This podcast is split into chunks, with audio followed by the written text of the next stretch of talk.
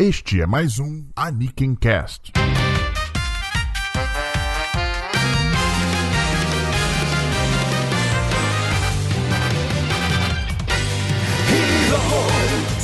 Olá e sejam bem-vindos ao AnikenCast, o podcast onde falamos sobre os mais diversos assuntos desse nosso universo animístico. Eu sou o Diogo Prado. Eu sou o Estarro e trazemos hoje um convidado especial para comentar esse tema que eu sempre quis comentar aqui, só que eu não sabia, até que Diogo me veio com essa ideia sensacional. É um tema que, para mim, fala da minha infância animística, mas antes, como o Estarro mencionou, vamos falar do nosso convidado, que é o Thunder da L B T V. Seja bem-vindo ao reino do AnikenCast, Amish. Opa, eu que agradeço aí pelo convite, gente. Brigadão. E vamos desbravar o mundo do, dos ovás, né? Algo que antes de, de, do convite eu nunca tinha me tocado, como esse assunto é enorme e, e vasto, e às vezes a gente consumia esse tipo de, de conteúdo e nem se dava conta que era um ová, né?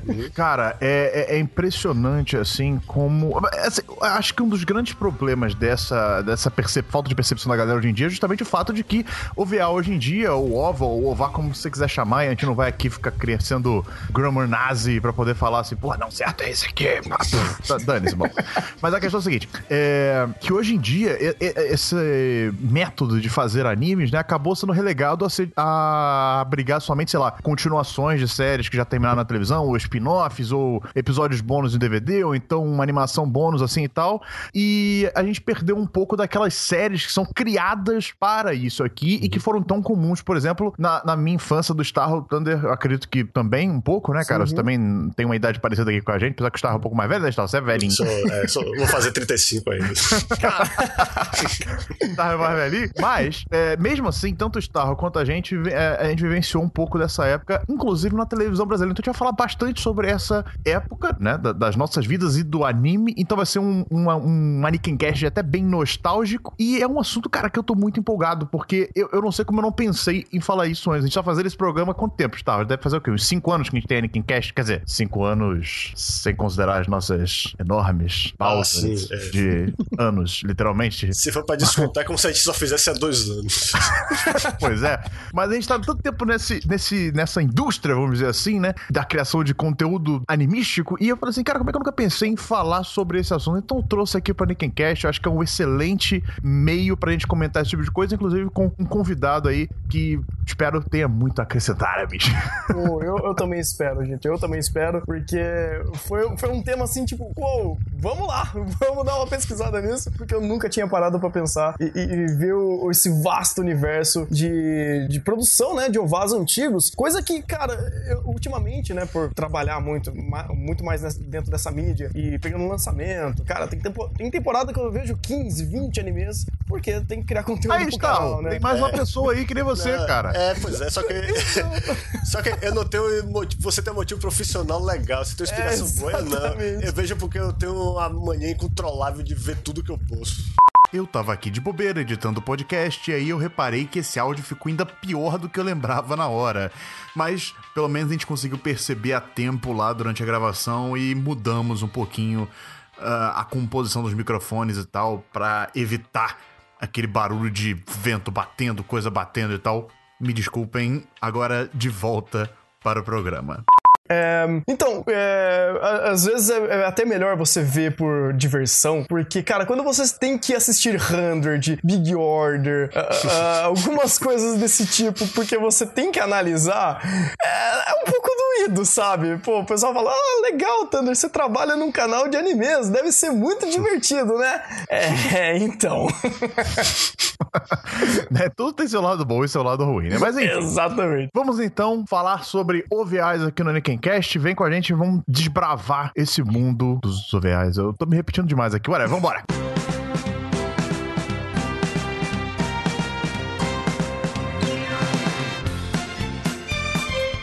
É possível que pessoas que estejam nos ouvindo aqui nesse programa não saibam o que são O V As, né? É porque, ou porque estão começando agora a ver animes e tal, ou então porque nunca tiveram contato com esse tipo de mídia, ou então porque acham que O V A é só, como eu falei no início, uma continuação de um anime que já terminou, ou então um episódio bônus que sai no Blu-ray, etc, etc, etcétera. Mas vamos lá, Starro e Thunder, quem quiser falar aí e tal, o que são O V As de fato, sabe qual é? O que, que eles representam? Quais são as características é desse, ah, dessa mídia, vamos dizer assim? Pois é, O V A é uma sigla que significa Original Video Animation. E o conceito que restringe bem o que é O V A é isso. Ele tem que ser lançado pro vídeo para vender bem no vídeo. Ele é lançado para que as pessoas comprem as cópias, não é lançado para promover brinquedos, não é lançado para promover trilha sonora, não é lançado para passar na televisão e ter uma audiência lá. Não tem patrocínio em termos de propaganda, a não ser que seja aquele negócio do product placement lá, que infelizmente uhum. tem nos O V As, sim.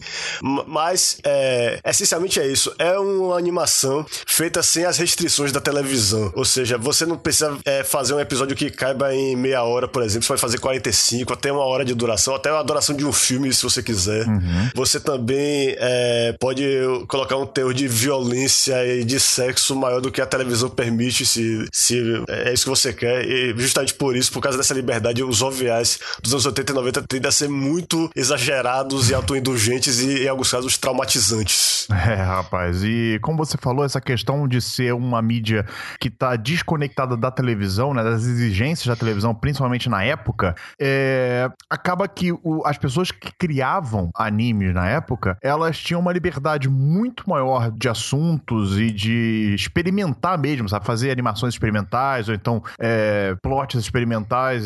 Então, teve, foi uma época em que muita coisa foi tentada, né? Muito plot que nunca viria à luz do dia na televisão era usado em O V As. Então, assim, isso tem o seu lado bom e o seu lado ruim, né? Acho que o lado bom, principalmente essa liberdade criativa e também a, a facilidade que era você fazer um, um anime direto pra vídeo em comparação com conseguir vender o seu anime pra uma produtora de televisão, pra ela exibir e tal, e vender marketing. Então, era muito mais fácil, o que fazia com que mais gente tentasse, né? Muita gente novata também tá, entrou no mercado por meio de O V As, tá? Então esse é o lado uh, bom.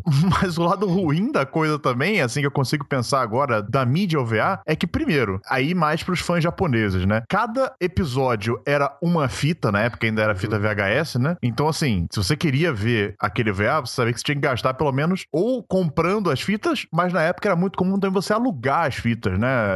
Era uma coisa, uma prática comum ainda na época, de você ir na locadora. Se bobear, tem gente hoje em dia aí que tá assistindo a gente, não sei se tem pessoas tão jovens assim assistindo a Aniken Academy Club, ouvindo a Aniken Academy Club, na época não tem vídeo nenhum, é, que não sabe o que é uma locadora, mas é, as pessoas alugavam os vídeos, né, pra ver. Então, assim, era uma coisa que você tinha que ir lá e, e, e comprar o produto, né? Então não era uma coisa tão barata pra você adquirir, mas pelo menos uma parada que era legal é que você podia ver o que você quisesse, né, e a hora que você quisesse, né, cara? Quase que o Netflix de antigamente.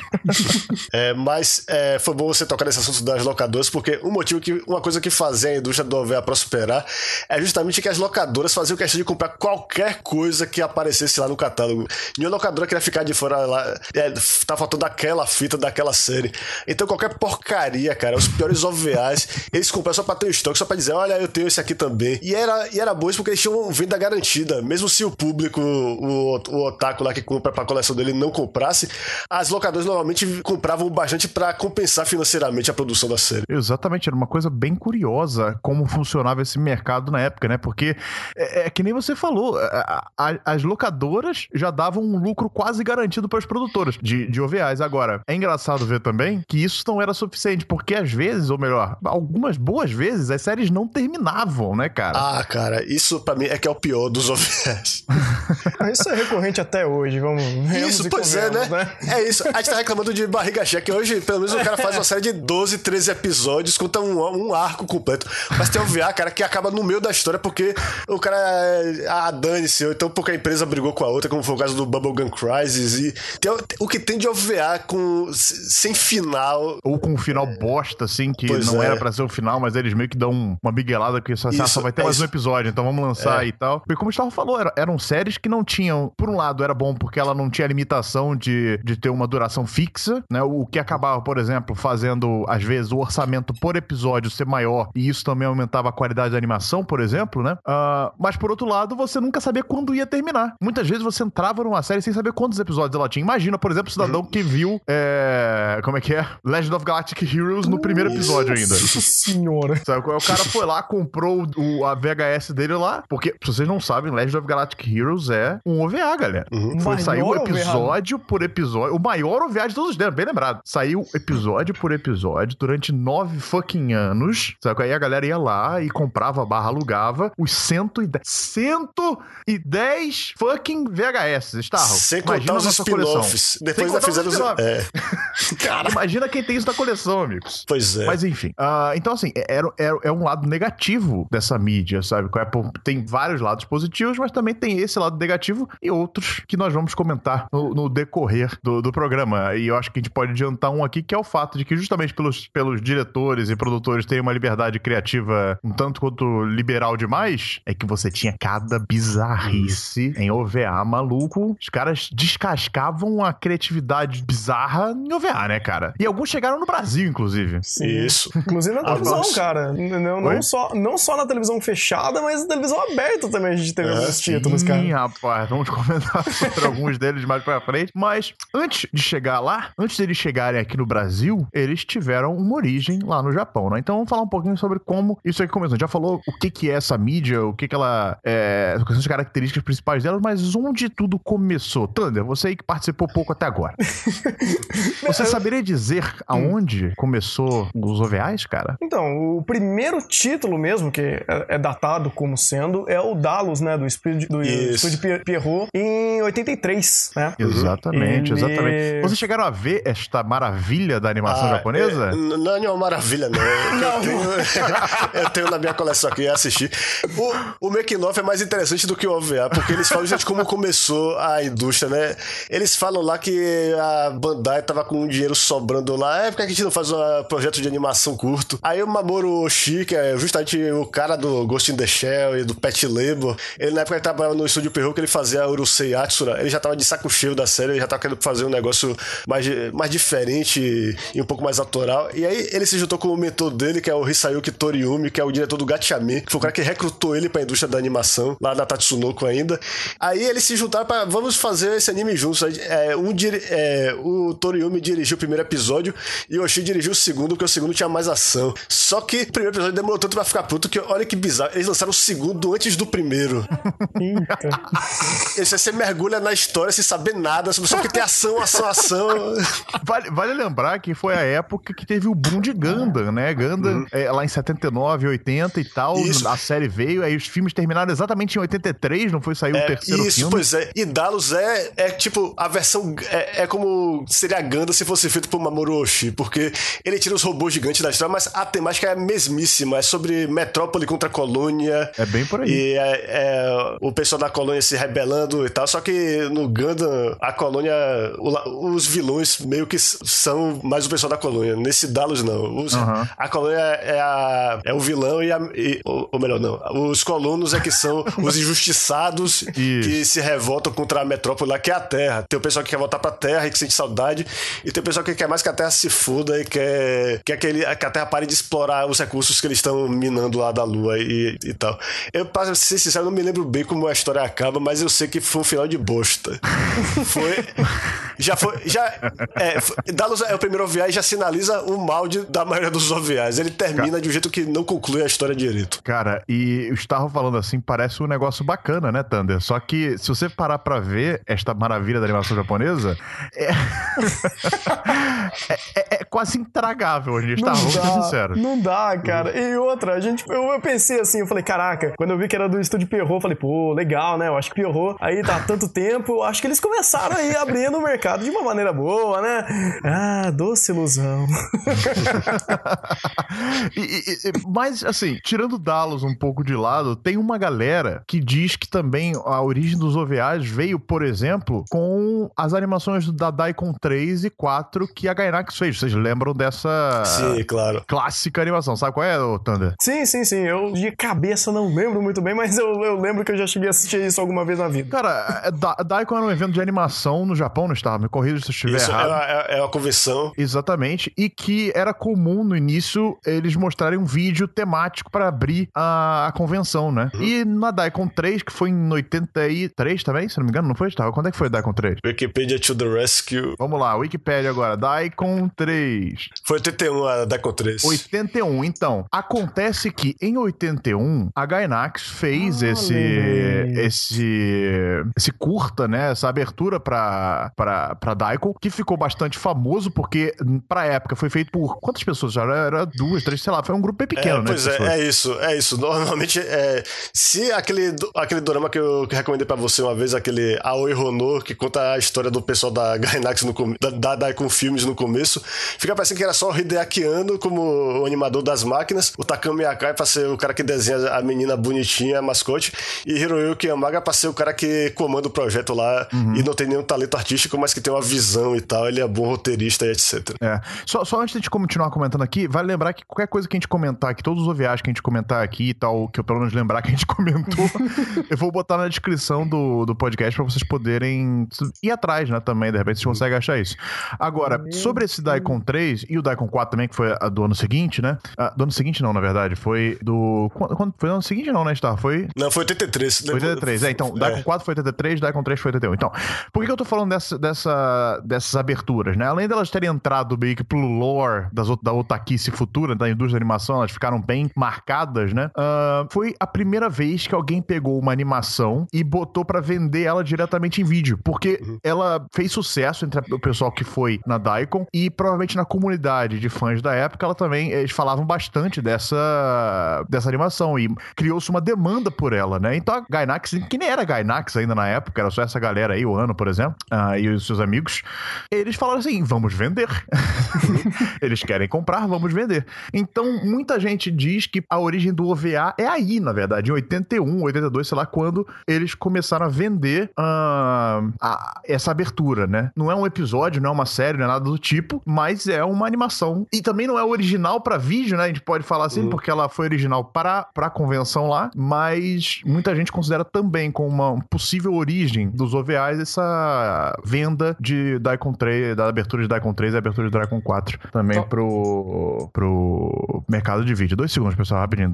Volto, volto aqui, calma aí, calma aí. Beleza, beleza. Coisa, cara. oitenta e quatro aumenta a produção pra dez O V As e a maior parte tudo tá. Sério? Caraca. Sério. Onde você pegou? Ah, não é a Wikipedia mesmo. Opa, eu... voltei aqui. Vamos lá, ah, galera. Tá. Vamos lá. Então, é, só colocando um ponto, talvez o Daicon três tenha sido uh, o primeiro O V A que ele foi feito vi, é, visando a parte comercial, né? Porque talvez uhum. ele tinha, tivesse se estruturado melhor pra fazer uma parte de venda e tal. O Dalos talvez tenha sido a primeira produção de fato. Tipo, é, é, o Daicon meio que eles tinham alguma coisa pronta, né? Já tinha algo ali e falavam, ó, oh, vamos vender esse negócio, pode dar dinheiro. O Dalos Sim. provavelmente foi mais pra, ó, oh, vamos fazer dinheiro com isso. É, eu, eu concordo e tal. E, de repente, vocês podem, podem conhecer não a Daicon três e Daicon quatro, mas talvez a maior paródia dessa abertura, que não sei se foi a maior, mas foi uma que ficou bastante famosa, que é a abertura de Daishotoku, aquele dorama. Isso. Vocês chegaram a ver Daishotoku? Sim. Sim. Então, é, até hoje, cara, ver aquela abertura me traz uma felicidade, assim, aquela música lá, Twilight, cara, nossa senhora. Aquela, eu vou até botar, tá aí, vou botar agora pra tocar Twilight aqui no programa, só pra, pra botar, pra deixar o climão aqui, porque, pô, essa música, não sei, ela me dá muita alegria, talvez porque a época que eu tava vendo esse dorama era uma época muito boa, e ela me remete à infância e tal, tanto faz. Mas... É, agora, agora, eu só quero chamar a atenção pra uma coisa, as animações do Daicon quatro, embora o pessoal da, da Daicon Filmes tenha vendido lá, ganhado a graninha com isso, e, a, depois de certo ponto eles tiveram que parar de fazer isso, primeiro porque eles nunca compraram os direitos dessa música, nem da outra que toca na introdução. E também, o, o Daicon quatro, principalmente, cara, tem tanta violação de direitos autorais, cara, tantos cara. personagens, é, tem Darth Vader, tem super-heróis americanos e Alien. Godzilla, cara. Godzilla, pois é, cara. Claro que eles não pediam autorização pra ninguém.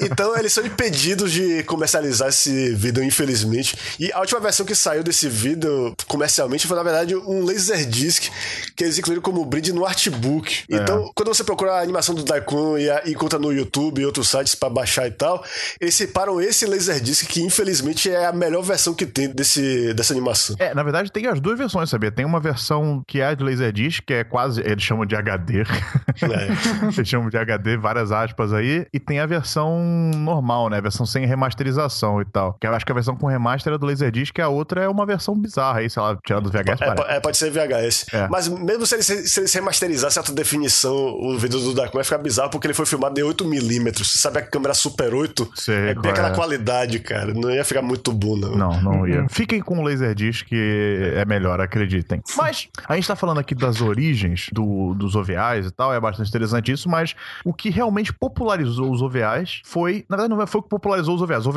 O V As ficaram bastante populares, né, já na segunda metade dos anos oitenta e início dos anos noventa, que é aí o que a gente chama, né, a comunidade animística convencionou chamar de o boom dos O V As, uhum. né, cara? E o que que foi esse boom dos O V As e por que ele existiu, né? É, pelo que eu tô vendo aqui, é, em ordem cronológica, o que impulsionou bastante a princípio foi o hentai. Os primeiros animes hentai, como aquela série Cream Lemon, que saiu aqui como uhum. Sonhos Molhados, a I V T V lançou aqui no Brasil, em V H S, e aí começaram a aparecer várias animações eróticas também, porque é a coisa que obviamente você não pode fazer na televisão, mas que de repente você faz no, no mercado em vídeo e tem um público que tá interessado em comprar. Uhum. E a, a, ainda por cima, vários caras bons mesmo trabalhavam nesses animes, não era como é hoje em dia, que é tipo uma subdivisão do, de péssimos animadores lá que só que, que des, são mal pagos e os, quem sabe que o negócio vai vender mal, não? Tipo aquele Pop Chaser lá, aquele episódio do Cream Lemon, tem uma porrada de animador lendário, cara, inclusive Hideaki Anno fez umas explosões lá naquele negócio. O...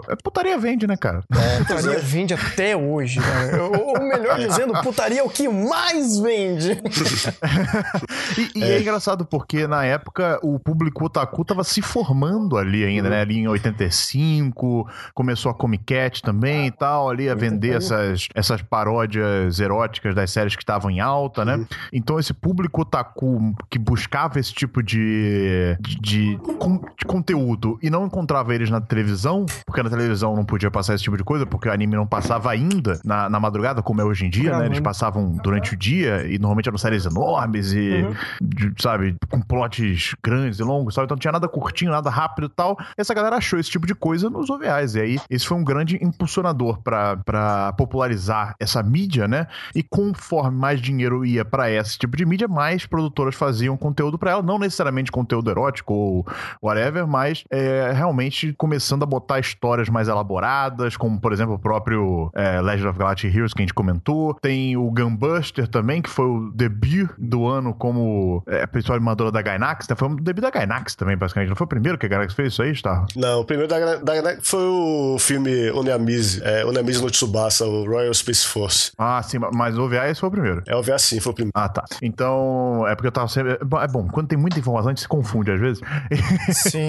E botei. Mas, então, começou a crescer muito esse mercado nessa época, motivado também, e eu acho que não menos importante, pela popularização do V H S, né? Tanto da fita em si, porque ela barateou, quanto os equipamentos ficaram mais comuns. Era comum agora as pessoas terem V H S na sua casa, né? É, mas o mercado home video ainda, eu acho que demorou um pouco mais, porque fita home video, eles propositadamente vendiam muito caro pra que ela ficasse restrita às locadoras mesmo. Mas aí o pessoal começou a comprar, aí eu lembro que aqui no Brasil, por exemplo, só quando a Disney começou a lançar aquelas coleções, é que o pessoal começou a comprar mais V H S, começou o pessoal a ter esse hábito de comprar filme. Uhum, é, e foi...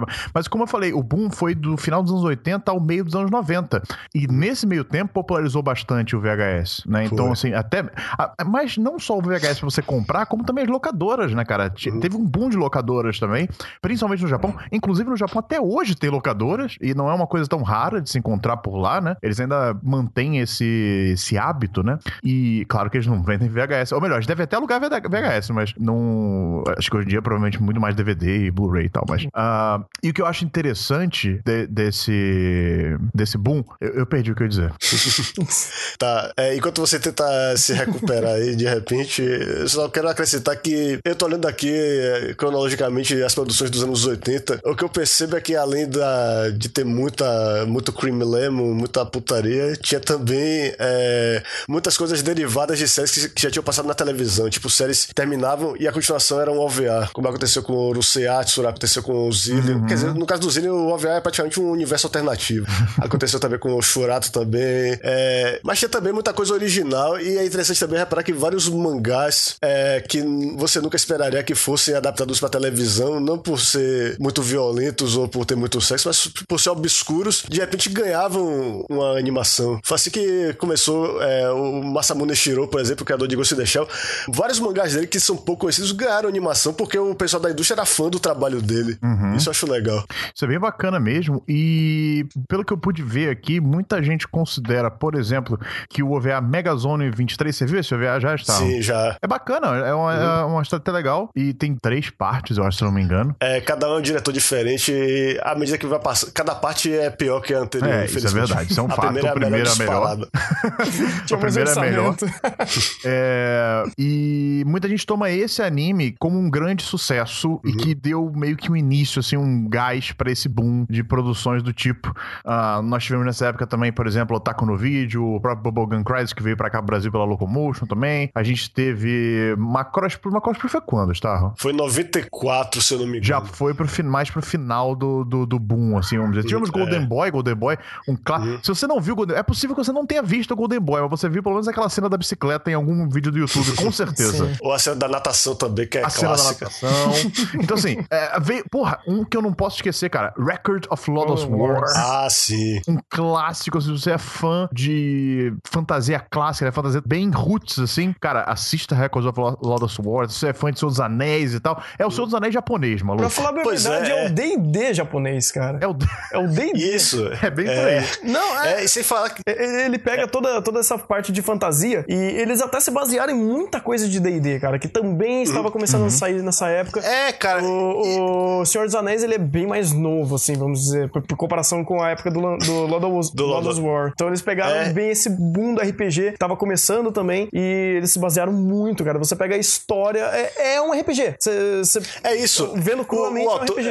É, é, o autor do mangá, ele pegou uma campanha de R P G que ele jogou com o pessoal dele, talvez ele fosse isso, o mestre lá da campanha, isso, e até somou o roteiro. Ele escreveu a light novel baseada na campanha e daí pronto. E é engraçado como esse tipo de anime não tinha lugar na televisão japonesa, por exemplo. Você não ia ver uma coisa desse tipo naquela época. Hoje em dia é engraçado que a gente vê coisa pra caceta não, baseada em é. fantasia. Não aguento mais mas fantasia. Mas na época... é, as pessoas não aguentam mais, mas na época é, era incomum você ver esse tipo de coisa na televisão, então os caras tiveram que apelar pra, pro, pros O V As, né, e tal. Vale lembrar também que muitas séries que a gente acaba conhecendo como O V As, elas na verdade eram séries que foram intencionadas pra ser pra televisão, mas por algum motivo de repente perderam patrocínio, então é, o canal decidiu não passar e elas acabaram pra não ser uma perda completa de, de dinheiro, né, dos produtores. Ah, vamos lançar então essa porcaria pra vídeo mesmo, vamos ver se a gente consegue recuperar a grana. Isso aconteceu com várias séries, agora eu não vou lembrar o de nome, vocês sabem algum exemplo assim, real disso agora, assim? Como assim, um O V A que eu penso, que o cara lançou só pra... Um O V A que era pra ser uma série de televisão ah, e sim. virou um O V A. Talvez um Detonator City, não sei. Aí é mais moderno. É, eu já é mais... o contrário. Sei, ele... Ele... Eu, já, eu já vi acontecer de O V A virar série de T V porque... Porque, eles... porque sim, porque eles decidiram que era melhor fazer. Como aconteceu com o Nightwalker que passou na Locomotion. Que... Os quatro primeiros episódios hum. contam a história completa, só que quando chega no quinto episódio, do nada, o estilo de animação muda, até os character design... o character design muda e a animação fica pior porque é uma série de T V agora. É. Mas, é... no caso dos O V As, eu não... eu não consigo pensar em nenhum exemplo de série de T V que tenha virado O V A por falta de... Tá... Não, ela, não, não, que não, é que ela, não é que ela tava passando e virou um O V A. Não, na fase é de produção... Era pra ser, na, na fase de produção. É. Cara, eu, eu, eu, eu cheguei eu, a ler isso em algum lugar, mas eu, eu, não, eu, eu não vou lembrar agora. Não, ah, entendeu? É possível que eu tenha lido uma história dessa e tenha esquecido, mas o que eu sei, por exemplo, é que aquele Project Eiko era pra ser um hentai, e do nada eles resolveram fazer um anime mais convencional, embora você, se você olhar bem, você percebe os vestígios de hentai que tem no negócio lá. Mas que é um clássico, é muito bem produzido. É, isso, isso é bem verdade, cara. E vale lembrar de novo que também outra coisa, eu mencionei isso um pouco mais, mais cedo no programa, mas uma outra coisa que colaborou também com esse boom foi justamente o, o público é, o, ouvinte, né? O público, calma aí, cara, rapidinho. Porra, Kai, vai dar descarga. Rapaz. Vamos lá, então, voltando aqui. É... Me perdi, calma aí. Ah, voltei aqui. É... Uma outra coisa também que eu acho que colaborou com esse crescimento da... dos O V As nessa época e que eu cheguei a mencionar mais cedo no programa é justamente o fato da pessoa ter mais liberdade. Não só o criador tinha mais liberdade pra botar um monte de coisa na... na... à disposição do público, né?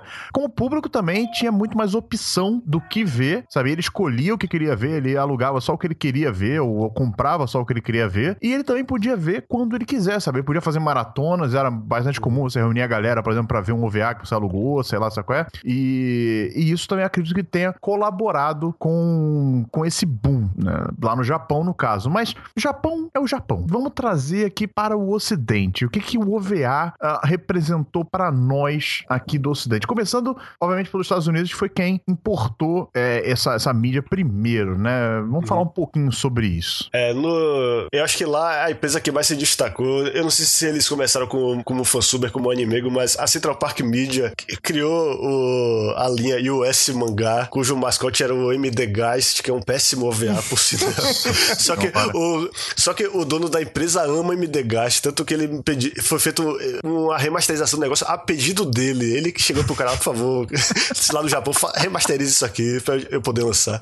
Mas, enfim, é, o, o cara... É, não sei se vocês se lembram da imagem, é um cara com armadura de, de mecha, com uma mistura de rifle e espada na mão, assim, apontando pra cima. Cara, eu, eu lembro, eu vi é, isso é, recentemente, cara. É, é, um... é isso, é, pois é. Mas é isso, a Central Park Media tinha esse, essa linha, eles importavam lá porque era feito por... Eles queriam um negócio que eles pudessem vender pras locadoras americanas e, e era melhor vender essas séries curtas do que um negócio de trocentos episódios como um Urusei Atsura da vida, que era o que a Animego tinha lá pra distribuir.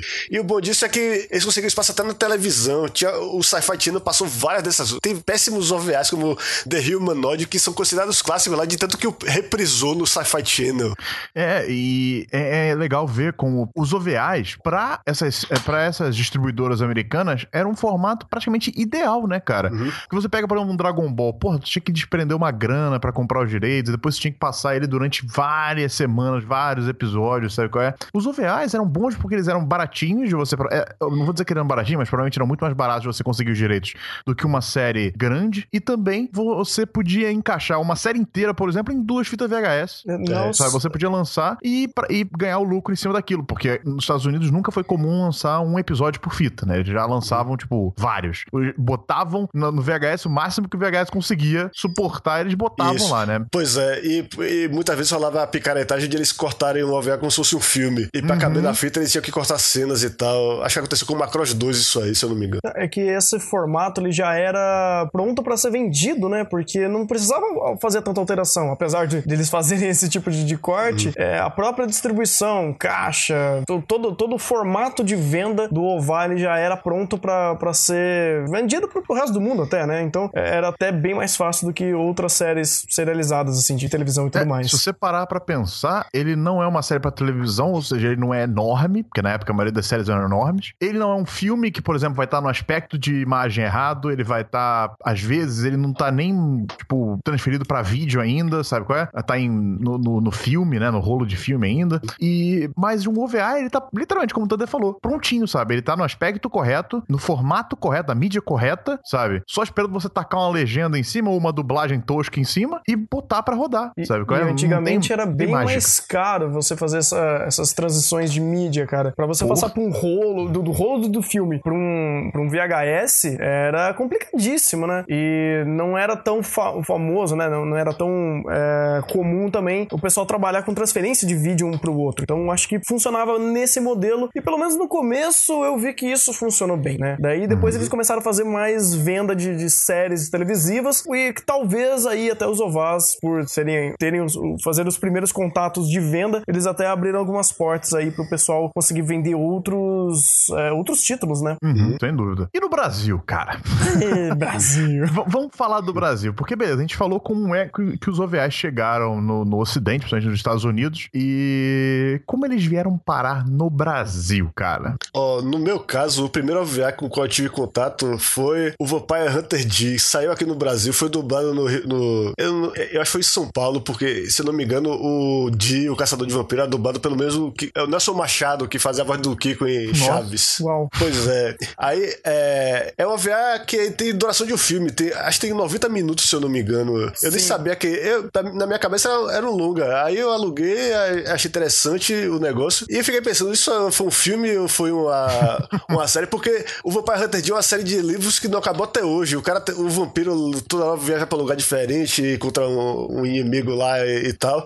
E o, OVA, e o O V A é uma adaptação da primeira, do primeiro livro da série. Uhum. Mas eu achei legal porque, mesmo tendo essa sensação de que a história deveria continuar, foi uma coisa que me satisfez é, e que não tinha nada igual na televisão. E o que a Invest Video lançava aqui, fora, é, é, fora e, o Vampire Hunter D, eles também lançaram, como eu falei, os Sonhos Molhados, que por motivos óbvios, ninguém ia me deixar alugar quando eu era criança.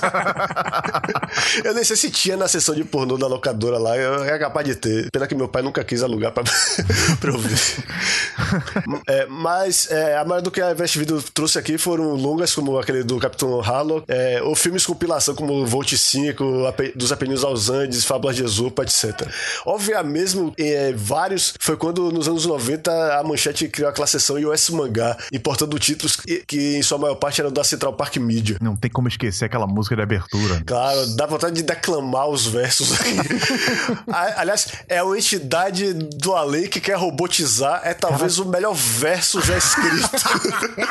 Não, desde não. Camões. O que quer robotizar? É uma Eu não sei. Do além que quer robotizar, brother. Não o que sei. Que significa, cara? Se vocês nunca ouviram essa música, eu vou, deve estar tocando agora. Acho que eu vou botar também no fundo do podcast que essa música toca agora. Mas se você vai no YouTube e bota esta porcaria, bota lá, U S Mangá Abertura. E escuta a maravilha da poesia que é essa música, cara. E ela servia de abertura pra um dos animes que eles passavam, né? Que era o ah, é. o Orgon, né? O Detonator é, Orgon. É, Detonator. é, pois é, só que aí é que tá. A música do U S Mangá, eles pegaram uma, um tema instrumental do Project Echo e inventaram essa letra e essa Sim. melodia por cima. Isso eu achei sensacional. Eles não traduziram a música, não. Eles pegaram um instrumental e inventaram de botar uma letra por cima.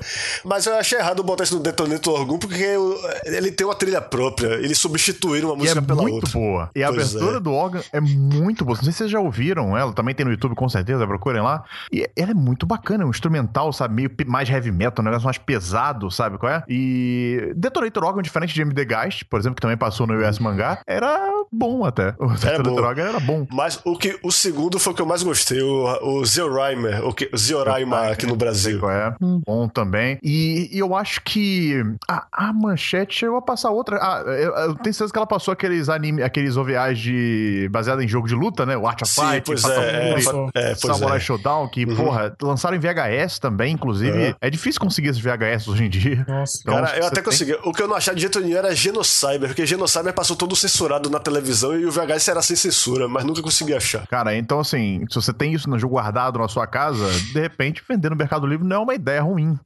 Pode é. dar alguma grana pros colecionadores. É. No Japão tem gente até hoje procurando V H S, porque, é, como eu falei, muita coisa, como eu estava falando, na verdade, muita coisa ia direto pras locadoras, né? Porque era muito caro de você comprar, então essas fitas se perdiam, né? Por aí. E deve estar muita coisa em lixão que nego esqueceu, né, cara? Muita raridade deve estar em lixão. O cara quebra ah... e começa a penhorar todo o estoque dele de fita e, velho, ah, o que que é esse negócio super raro aqui? Não faço ideia, cara. Tô, dois contos. É, uma preciosidade. Mas o que eu achei, o que eu achava legal de ver esse tipo de coisa na Manchete, por exemplo, primeiro que eu não sabia que aquilo ali era um O V As, né? A gente não tinha esse conhecimento. Pra gente eram só séries, ou então é, episódios únicos que eram um, um tanto quanto diferentes daqueles que a gente tava acostumado de ver normalmente, né? A gente viu que é Cavaleiro do Zodíaco, a gente vê Churato, a gente vê Dragon Ball e tal, e o Hakusho, e aí de repente, porra, via um, um Orgon, via um M D Geist, via um Gal Force, brother. Nossa, ah, é. Gal... Nossa senhora! Ah, a gente não tinha critério nenhum na época, né, cara? Critério era algo que a gente não tinha nenhum. Cara, a gente não tinha critério até os anos dois mil pra trás, cara.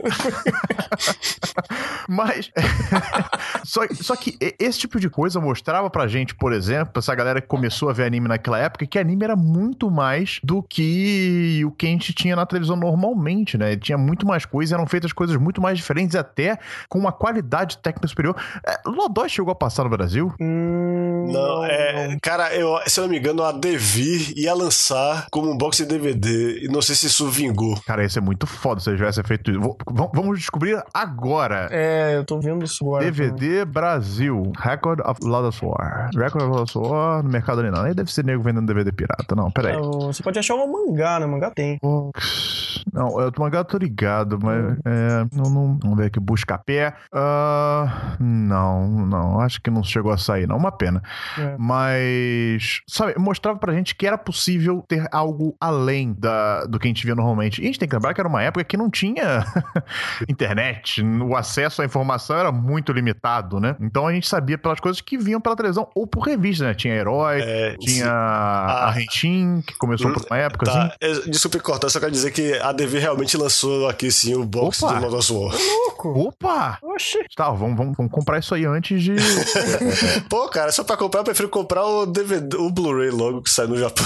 Não, pior que é, pior é que eu te entendo. Tô vendo mas... aqui, cara, treze episódios, áudio original em japonês e legenda em português saiu, cara. Aonde que você está vendo isso? Passe o link nesse exato momento. Quanto é que tá isso? Não, eu tô, eu tô olhando aqui, isso é o link de fórum. Hum, vamos, vou vamos passar mercado... aqui. Agora, você não vai contar a venda em lugar nenhum, só se você fosse pra... No Mercado Livre. Ou pra própria D V e torcendo pra que não tenha esgotado. Eu acho meio difícil. No Mercado Livre não tem. Enfim. Enfim, é... o que eu tava falando? Ah, sobre o fato de que se mostrar que eram coisas é... diferentes, né? Isso atiçava nosso conhecimento. E conforme a gente ia crescendo, a gente ia conseguindo, a gente conhecia um pouco mais sobre o mundo dos animes, a gente descobriu que ali eram O V As, e a gente descobriu o que, que eram O V As, e eu lembro que, pra mim, o primeiro anime que eu vi sabendo que era um O V A foi o, o, os O V As de Kenshin, né, cara? De Rurouni Kenshin, ou na época ainda Samurai X chamava, né? Uh, que era... Eu, eu, Samurai X pra mim foi... Eu acho que até hoje... Uh, não vou dizer que foi a maior febre, porque o Genshin, por exemplo, pra mim ainda é o maior mangá de todos os tempos, e eu, eu tenho certeza que é o, o mangá que eu mais gosto, mas em matéria de anime, sabe? Kenshin me pegou de uma maneira, assim, que eu, eu nunca tinha visto antes, sabe? Não teve Dragon Ball, não teve nada do tipo, foi papo de... Eu falei assim, é, realmente agora eu acho que eu tô levando esse hobby a sério, porque era a parada de você saber das técnicas, você saber dos personagens, saber ir atrás de informação, a internet já tava aí um pouquinho melhor, né, sabe? É você ir atrás da informação e tal, e aí eu também descobri que eles tinham esses O V As que passavam no passado do personagem, falei, caralho, que louco isso e tal. Aí eu fui lá e fui atrás desses O V As sabendo que eram O V As, sabendo já o que que eram O V As. Eu lembro até hoje, cara, eu, assim, não vou lembrar exatamente como é que era, mas eu lembro até hoje de eu procurando pela primeira vez o que diabos eram O V As. Hum. Eu tenho essa memória guardada na minha cabeça, cara, porque eu vi em todo lugar, ova, ova, ova.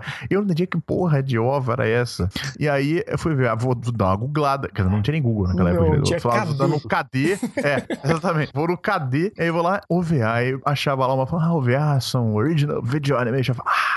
Tá aí e tal. Aí foi aí que eu aprendi, mais ou menos, o que, que eram O V As. Então, pra mim, foi os O V As de Kenshin. Estarro, você quando viu...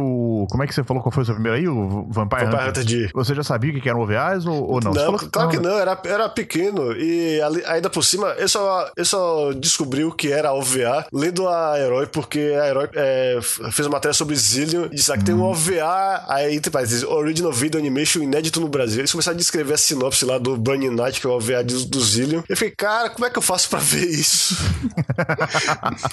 Eu só fui ver esse O V A esse ano, porque eu comprei o, o japonês e finalmente vi.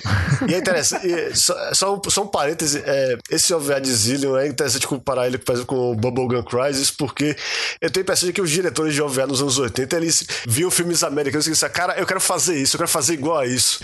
Aí eles viram aquele filme Ruas de Fogo, vocês conhecem esse filme? Streets of Fire. Não, não. É isso. Aberto, o... Tanto o Bubblegum Crisis quanto o Zillion tem uma abertura de descaradamente chupada desse filme.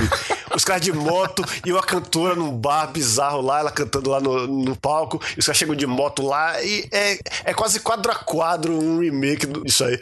E eu vi que o diretor de Zillion tava se, se sentindo meio preso na série e queria fazer uma coisa radicalmente diferente, só que o que ele queria fazer era copiar esse filme, aparentemente.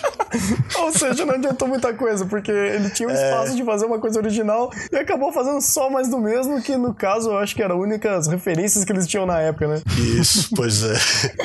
E você, Thunder, qual foi o seu primeiro O V A? Cara, você me... Consciente, primeiro O V A consciente, você saber, porra, isso é um vou... O V A, vou atrás. Eu, eu acho que eu vou roubar aqui, e eu vou falar Rurouni Kenshin também, cara, porque é, eu acho que foi o primeiro O V A, assim, que eu peguei, eu falei, caraca, isso de fato é diferente da história original. Eu não sei em que momento exatamente eu acabei descobrindo que era O V A, porque eu, minha história por pegando animes, assim, foi uma coisa tão... Uh, entra no Mirk e vai, sabe? Então, é, meus colegas, tal, tal, na época eu jogava R P G e tal, eles me, me mostraram esse universo, e ele falou, ó, oh, existe um negócio chamado Mir, cara, existe uns comandos do capeta pra você entrar nos canais aqui, você digita esses bagulho aí, você vai procurando os negócios. Então, cara, eu vi tanto nome, tanta coisa na época, que eu nem fazia ideia do que era, eu ia pegando, assistindo na, na roleta russa, e eu acabei associando esse nome OVA com extensões de séries que eu já pegava, então, sei lá, OVA do X, uhum. mil novecentos e noventa e nove, uhum. uh, OVA do... sei lá, cara, do My Hime. Tem um monte de OVA que eu tô puxando aqui no My Anime List, só vendo aqui por cima. Então, é, eu peguei mais ou menos nisso, mas o que de fato, assim, me marcou, talvez, não sei se foi o primeiro, mas foi o que eu fui ativamente atrás, que eu falei, caraca, eu sei o que que é isso, e eu fui por sabendo que, que tinha saído, era os OVAs do Rurouni Kenshin, cara. Eu acho que o Rurouni Kenshin foi, foi um marco também pra minha infância, cara. Foi a época que eu vi, eu falei, cara, é isso que é anime, sabe? Não, não, não é só uhum. gente se dando, dando porrada por, sabe, por porrada, sabe? Eu acho que até nessa época eu já tinha um pouco de noção do que era uma história bem contada, né? É, diferente é. de, por exemplo, Pokémon, que a gente via bastante, Digimon, ou pegava algumas coisas um pouco mais antigas, como, por exemplo, Patlabor, mas eu acho que o que me marcou mesmo, que eu fui, eu falei, cara, esse, esse negócio tá querendo me contar alguma coisa, e agregou, assim, até pra, em questão de, de crítica própria, uh, uhum. até alguns fatores sociais, foi o, o Rurouni Kenshin, o Samurai X, e eu é. acho que foi essa obra que foi um divisor de águas pra mim entender o que que eu estava vendo. E pra muita gente também, principalmente na questão de saber o que é um O V A, né? Acho que muita gente descobriu a existência de O V As por causa de Kenshin, né? É, até porque a gente teve, por exemplo, quem, quem pegou a época do U S Mangá ou até da Locomotion, acabou assistindo muito O V A por osmose, porque não sabia o que que era, né? Uhum. O que é. se tratava. E não tinha nem como pesquisar na época, porque o negócio estava lá, você só consumia. É, ainda mais quando você não tinha nem acesso à internet, nem nada, ou quando você não tinha nem uhum. muitos amigos que, que já manjavam disso, ou eram mais velhos. Uh, eu não tive muito esse contato também, porque na época que eu conheci, comecei a ver animes e tudo mais, uh, não tinha muitas pessoas mais velhas do que eu, sabe? Eram um, dois, uhum. três anos mais velhas, e não tinham acesso à informação um pouco mais uh, lapidada, né? Daquilo que eu tô assistindo. Então foi abrindo caminho no, na mão mesmo. É, foi bom você mencionar a Locomotion, que a gente nem falou dela aqui ainda, né, cara? É, Locomotion é, foi... Puxando uns negócios bem mais velhos, né? Por isso que eu tô quietinho. Eu falei, meu Deus, eles estão falando não, de mas U S a Locomotion mangá, não é... Eu não lembro muito desse negócio. É, mas Locomotion você pegou, né? Ah, peguei. Nossa, Locomotion ah. foi, foi uma Locomotion época... É, era o sonho de consumo do, do proto-otaku, porque não é nem otaku, ninguém sabia o que era otaku na época ainda, mas é. do proto-otaku, cara, brasileiro, era ter a Locomotion em casa, maluco. O DirecTV vendeu muita televisão paga pra, pra fã de anime, cara? Maluco. Pô, mas eu é, não sei, eu quero sim. acreditar que sim, cara. Sim, eu acho é, que tomara. sim, cara, porque pelo menos é, quem tinha noção do que era Locomotion, com certeza encheu uhum. o pai ou a mãe pra fazer uma assinatura desse negócio, porque uh, ele, ele tinha um, um... Por exemplo, você pegava na televisão aberta, uh, você tinha os horários certos pra passar as animações certas, e uhum. então você, pô, legal, eu quero ver mais disso, cara. E você acaba ouvindo de amigo, de amigo, uma tal de Locomotion, e você fala, cara, eu, eu preciso desse negócio. Brother, eu é, preciso assistir esse negócio lá, aí, cara. Teu é. pai, tua mãe ia lá ver o jornal, Jornal Nacional, você fala, puta, vou ter que parar de ver o anime é... aqui. Tá no Cartoon Network, até mesmo Cartoon Network, vamos supor, que passava já uns animes assim, mas um Fox Kids e tal, aí você fala, pô, mas aí o pai queria ver lá o, o negócio. Você fala assim, tá, eu vou perder o anime que é no horário certo e tal. E aí, pô, tu ia na Locomotion de madruga, tava lá passando anime, maluco, caralho. Nossa, tinha umas coisas. Era uns animes muito loucos, era City Hunter. Era é, muito... cara, e, e, o, é, e o legal era que a Locomotion tinha uma variedade muito legal de O V A. Não é que nem o U S Mangá, que era meio que ou é sci-fi ou era jogo de luta. A, o, o Locomotion tinha o O V A de Oh My Goddess, por outro lado também tinha Shuten Doji, que era putaria e, e Gonagai. Tinha Saber Marionette, eu descobri o que era Saber Marionette por causa Nossa, de, da, da Locomotion. Saber Marionette, é, cara. Saber Marionete, cara, é um anime Isso. extremo e datado. Vamos, vamos ser sinceros. É, mas, um mas, o OVA, só... é, mas o O V A Saber Marionette R, que veio antes das séries, é muito é bem animado, cara. E é. tem também o O V A do Saber Marionette. Ainda... É. Tá, tá, vamos, vamos ser Sim. sinceros. Olha que legal, peguei uma lista aqui de, de O V As da época do, da Locomotion, cara. Olha que bacana. Cadê? Eu cadê? Acho que o Chacha tá bugado aqui.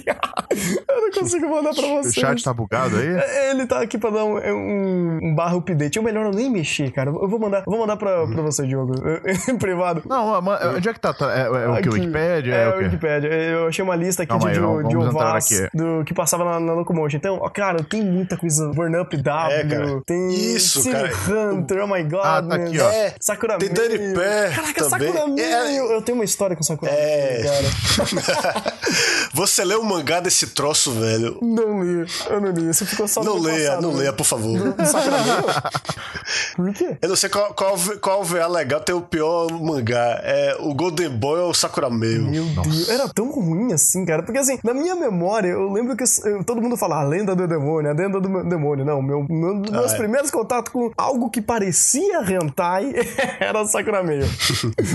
Eu falei, caraca, mano, ela tá ficando sem roupa, cara. Olha que da hora. É, pois é. Agora, eu acho que lenda do demônio merece um parêntese aqui, cara. Porque Rapaz, ele não simplesmente passou aqui no Brasil, ele passou na Bandeirantes. É, não, ele passou no, no, é, tipo assim, meio-dia, duas horas. Teve, teve uma, uma situação ah. um colega meu que ele lembra melhor dessa época, ele me falou, cara, passou esse negócio, tipo, à tarde, num sábado, mesmo, alguma coisa assim. Ele falou. Tipo, não, eu... ele não sei o que deu naquele dia. Os caras falam, ó, oh, coloca qualquer desenho. Tem, tem um monte de fita de, de desenho aí, cara. Pega qualquer merda e joga pro pessoal ver. Eles pegaram a porcaria da lenda do demônio, cara. Passou na luz do dia esse negócio. Caralho. É, é, tudo bem que o que eles passavam era uma versão filme compilação, que ele, ele corta cenas do O V A e transforma num filme, mas não deixa, tipo, os closes de penetração e etcétera. Que são... Que, mesmo no O V A, eu já vi o O V A só pra ver como é que é a diferença. Até mesmo essas cenas são todas borradas, até na versão americana que era pra ser se, é, se censura. Mas ainda assim, você vê aquilo, você vê tentáculos e aquele estupro, aquela misoginia toda. É muito marcante. Meu e, Deus. e, e é interessante a gente observar também esse fato, essa, essa mística toda que acabou se criando uh, em cima dos O V As, né? Justamente por essas bizarrices que a gente viu, por uhum. essas histórias, e pelo fato exatamente deles serem uma... Um, animes underground, vamos dizer assim, né? Uhum. Só quem tinha Locomotion, que era poucas pessoas, conheciam alguns, sabe?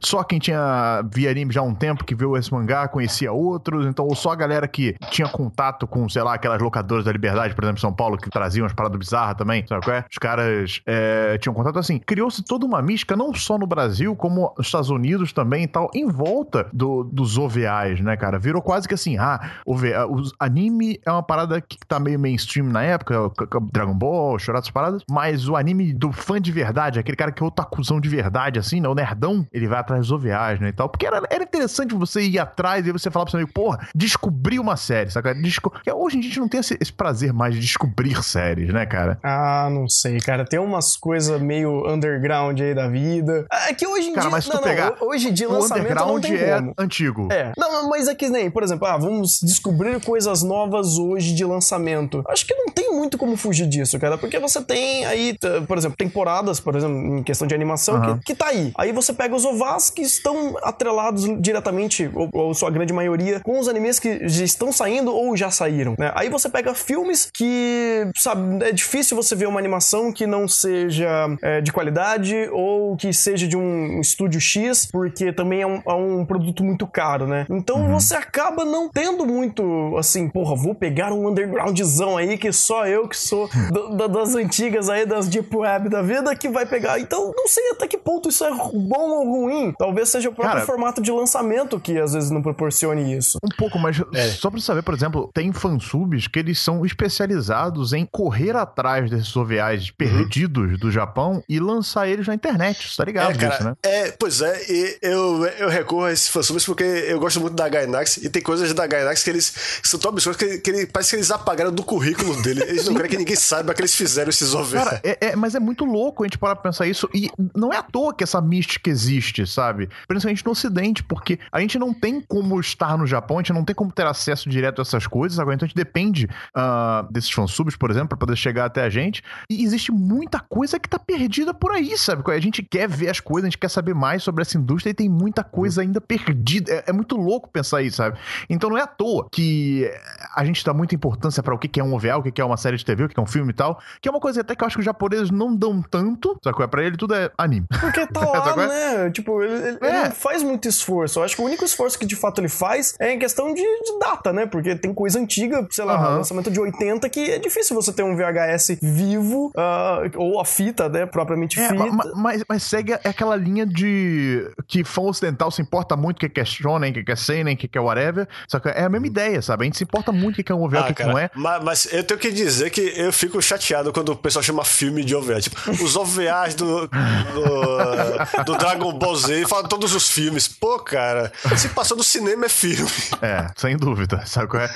Mas, mas é engraçado. E eu acho muito legal que a, ainda hoje a gente tem esse tipo de mística nos animes. Tudo bem que a gente tem que voltar no tempo pra poder ter essa mística. A gente vai encontrar muita porcaria no meio do caminho, sem dúvida. Mas é muito legal você ainda conseguir até hoje descobrir séries antigas, séries que passaram há vinte, trinta, quarenta anos atrás. Não, quarenta anos atrás é um pouco too much. É. Há uns trinta anos atrás, sabe qual é? Ou então vinte e poucos anos atrás. E que a gente não tinha a menor ideia que existiam, cara. E a gente, que nem o Estarro falou, você tá lá vendo a parada, de repente você vê um cara que você conhece. Você vê um ano, hum. você vê um Mamoru Oshii, é. sabe qual é? É. Imagina, cara, que louco você descobrir uma parada dessa. Então eu, eu, eu quero muito, assim, fansubs que estejam por aí, que fazem esse trabalho, muito obrigado. É, cara, eu até queria falar que é, ano passado eu tava... Eu resolvi ver tudo que Mamoru Oshii dirigiu, porque eu comprei aquele livro lá que, do americano lá, que fez uma tese de doutorado praticamente uhum. sobre os filmes dele, e eu comecei a procurar tudo que ele fez, até os O V As, e é muito interessante você ver os O V As dele que estão esquecidos, porque ele tava procurando o estilo dele ainda, ele tava querendo deixar Urusei Asura pra trás uhum. e tentar... É, aí tem um O V A, por exemplo, chamado Gosezou-sama Babanzai, que é, é, é saudação aos meu, meus, meus ancestrais. Gosezou-sama é ancestral, né? Não, é, é, é, é. Mas enfim, o interessante desse O V A é que é, assim, é, como é. Fosse, é como se fosse uma peça de teatro em forma de animação. Tipo, o, a câmera só filma todo mundo de frente, o palco é fixo, os personagens entram e saem do palco parecendo que estão numa peça de teatro mesmo. É bizarríssimo. Vem, vem, pessoa... Vai aquele lance experimental é, que eu falei da época. É, lá, é isso. É, permitir esse pessoa, tipo de coisa. Como é, que de, como é que deixaram isso ser feito? Quem foi que injetou dinheiro no negócio desse? Tem também outro chamado... É, pois é, né? E teve, teve um O V A que quase destruiu a carreira dele, chamado Twilight Kill, que era pra ser uma antologia. O nome Twilight Kill é uma homenagem a Twilight Zone, Além da Imaginação, e Ultra Kill, que foi a antologia japonesa que acabou gerando o Ultraman, mas que era um negócio tipo Além da Imaginação.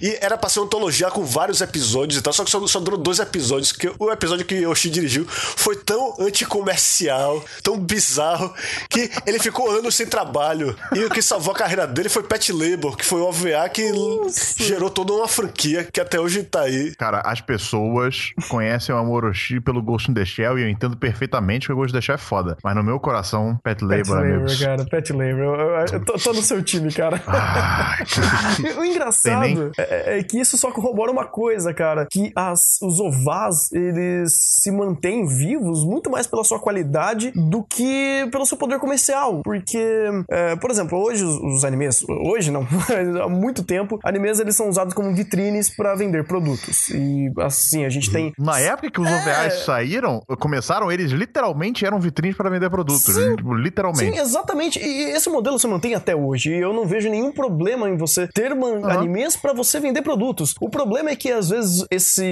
esse tipo de filosofia fica tão enraizada que você esquece de contar uma história e você vira só uma vitrine, sabe? E coisas que os O V As, eles não podem fazer isso, porque eles têm que contar histórias, porque é a história que vende. É, ele tem que convencer a pessoa a comprar o volume seguinte, né? Sim, exato. Então, é, é, é bem por aí, cara. Então, eu acho que aproveitando essa questão da, da qualidade dos O V As, né? E como hoje em dia isso... É, como eles sobrevivem até hoje em dia, é interessante observar, por exemplo, que eles, na verdade, hoje em dia, sumiram, né? Essas produções direto pra vídeo que a gente conhecia dos O V As, principalmente dos anos noventa, no nosso caso aqui, né? Que a gente esteve mais contato com ela nos anos noventa.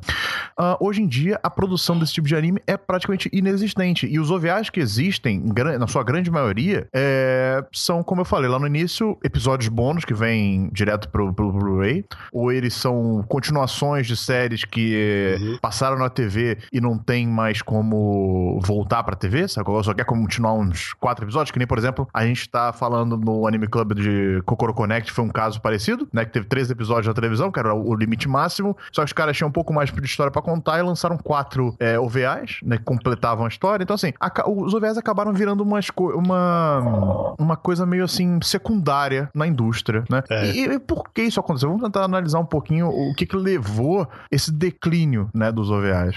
É, primeiramente, é, eu não sei se qual foi o, o, o AnikenCast que eu comentei isso, mas o boom do, dos animes de madrugada foi decisivo. Uhum. Começou em noventa e sete com Caçadores de Elfas e Hitman, que passaram na Locomotion, e eles mudaram tudo, porque de repente o, o pessoal que, que produzia o V S pensou, em vez de produzir quatro episódios é, de uma hora de duração, eu posso fazer o quê?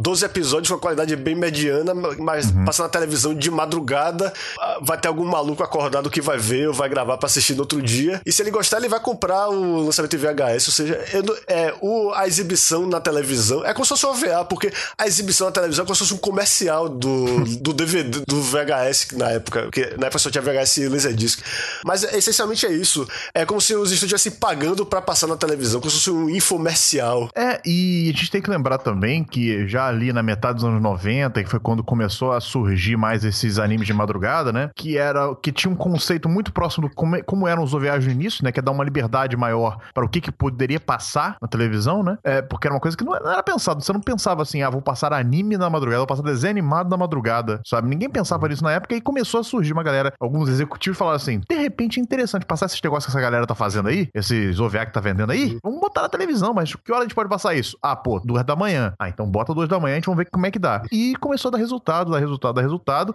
era, entre aspas, gratuito, né, a pessoa via, não precisava pagar um aluguel, não precisava comprar um V H S pra ver, e as produtoras ainda ganhavam, obviamente, com comerciais. E tem que lembrar também que os próprios estúdios que faziam O V As, eles já eles já estavam ali há um tempo fazendo esse tipo de coisa, né, então a, a força criativa por trás daqueles O V As, ela tava adquirindo expertise, né, elas estavam aprendendo como é que lidar com projetos, aprendendo a fazer projetos que agradasse mais executivos, sabe, que agradasse mais a televisão, que atraísse investimentos, né, e também como é, coordenar esses projetos, porque você fazer um, um anime longo, né, um anime de doze episódios ou mais, é, requer um controle de produção Isso. rígido, né, então assim, uhum. que muitos O V As não tinham, como a gente falou, muitos não terminavam, né, porque os caras, eles é... se enrolavam, não tinha dinheiro, não sabiam Isso, fazer... e, e também é, eles tinham um cronograma bem relaxado, assim, é tipo, sabe, um episódio a cada seis meses. Isso, então, e assim... até hoje alguns O V As são assim, né, os da, o Gundam The Origin sai um episódio a cada eclipse, é,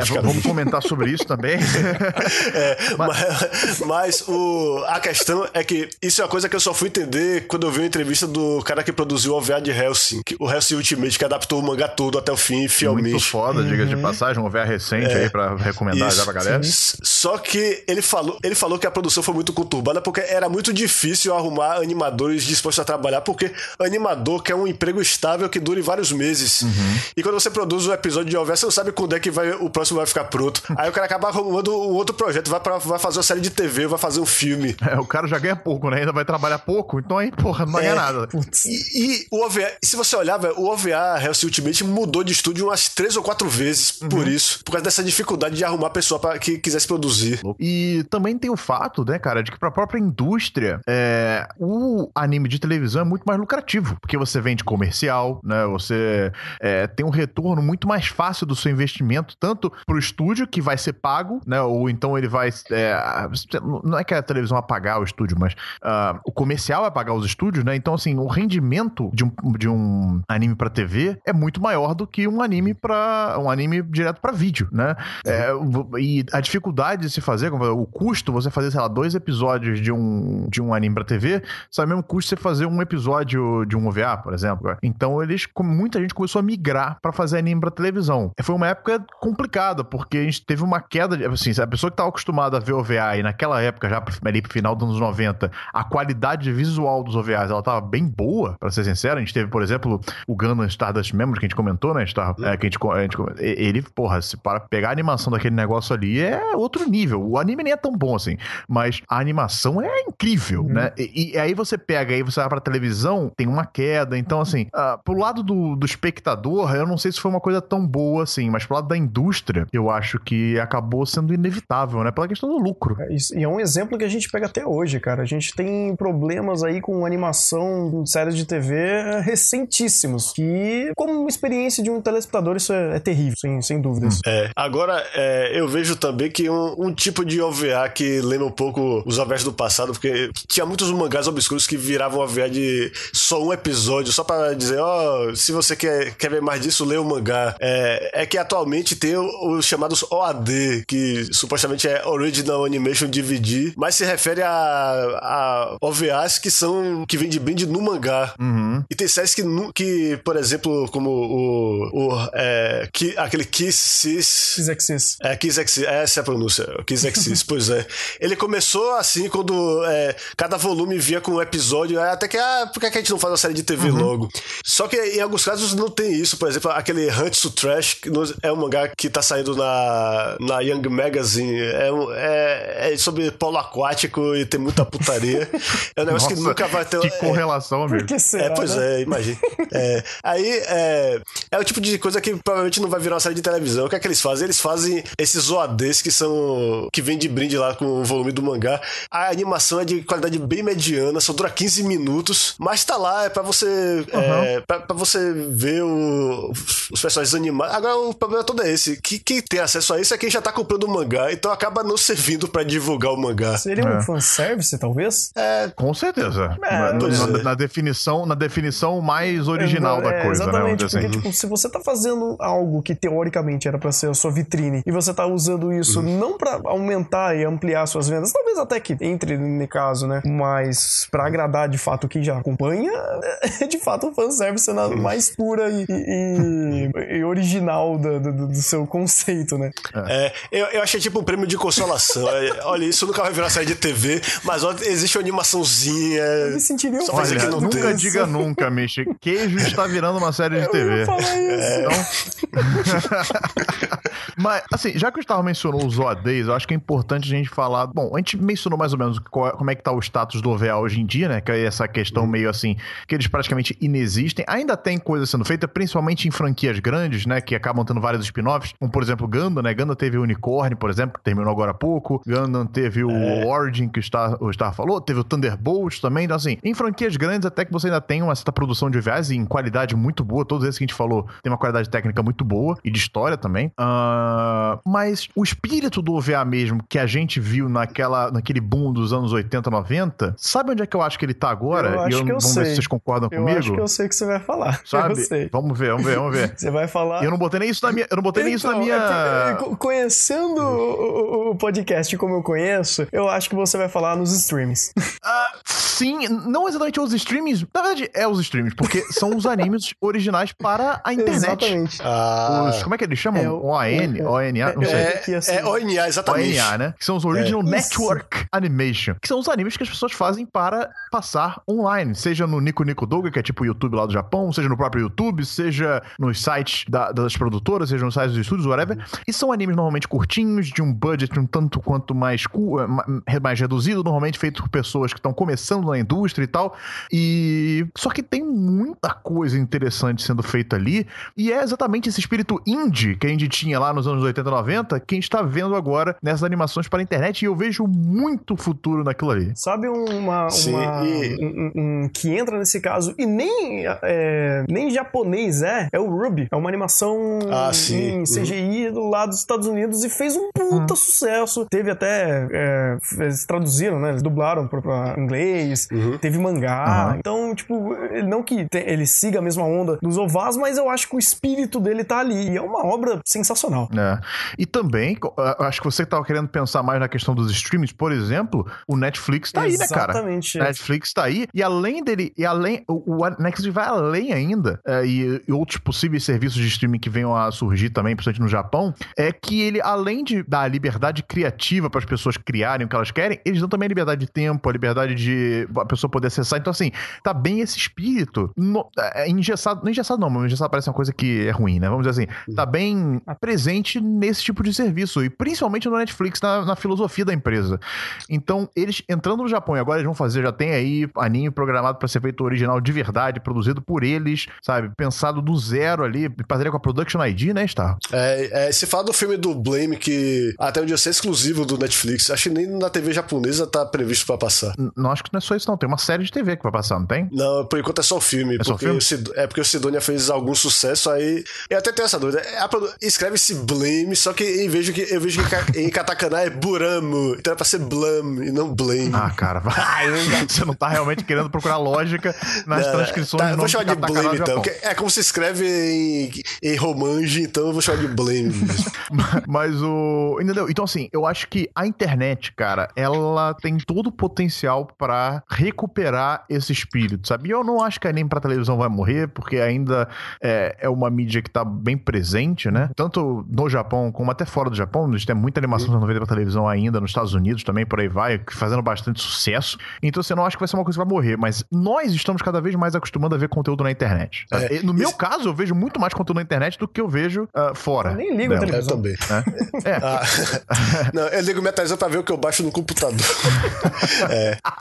Agora, é, só, só pra falar uma coisa, é, é, esse espírito do O V A, sabe onde é que eu vejo também? Ah. Nos animes do Kickstarter. Hum, também. Isso, verdade. É, você já assistiu aquele Under the Dog? Muito louco pra ver não ele, vi cara. Ainda, tá na lista. Eu vi o trailer, a cara, assim, eu vi coisa é, pouca. Pois é, a, ele acabou me decepcionando, mas é interessante porque eles fizeram aquilo porque eles queriam fazer uma coisa que não dava pra produzir na televisão. Uhum. Eles, eles sabiam que só dava pra fazer um episódio mesmo e pronto, arrecadaram o dinheiro lá. Infelizmente não ficou muito bom. Eu achei a animação fraca no começo, ela só fica boa de verdade quando chega as cenas de ação no final. Parece até que é outro time de animadores, praticamente. Mas teve também aquele Kick Heart do Masaaki Yuasa, que é um dos meus ídolos atualmente. Esse eu vi, muito bom. E, é, esse é um cara que eu acho que se ele tivesse começado nos anos oitenta e noventa, ele teria feito só O V As. Ele não ia contar espaço nenhum na televisão japonesa como ele tem hoje fazendo séries de madrugada. É, concordo plenamente com você, cara. Esse cara também tem um espírito... É aquela galera que, que, que experimenta, né? Eu acho que hoje em dia, até na televisão, você tem um, um, uma certa facilidade maior pra você emplacar coisas mais experimentais, né? Tivemos Ping Pong, por exemplo, né? Uhum. Um tempo atrás, que foi um anime bastante experimental. É, então, assim, uh, o público hoje tá mais aberto a esse tipo de coisa, e não é um público tão fechado como era na época dos anos oitenta e noventa, né? Era um, é um público até muito mais amplo que tá querendo consumir esse tipo de animação. Então, assim, cara, a gente tá vivendo uma época que tem tudo pra voltar a ter um novo boom de produções indie. E eu quero muito, muito, muito, muito, muito ver isso acontecer, sabe? Eu quero muito ver cada vez mais coisas experimentais surgindo, coisas, às vezes com equipes menores, sabe? Com uma equipe criativa menor, com ambições menores, mas entregando coisas muito legais, sabe? Mesmo vindo de estúdios grandes, né? No, no, nos games a gente tem muito isso, né, cara? Por exemplo, você tem uma E A da vida que compra vários estúdios pequenos e mais deixa eles produzirem as suas próprias coisas, sabe? Eles só dão dinheiro, sabe qual é? Recentemente, em, em animes, a gente teve o estúdio Trigger, por exemplo, produzindo é, dois O V As. Na verdade, um... É, dois O V As, não, um curta é, e um... É isso. É um O V A. O primeiro, é isso. Não, e o prim... Se você tá falando do Little Witch Academia, exatamente. O primeiro foi no Kickstarter, não foi? Foi no Kickstarter, exatamente. Então, assim, é, é, sabe, até empresas grandes, entre aspas, o Trigger não é tão grande assim, mas ele já tá bem famoso, né?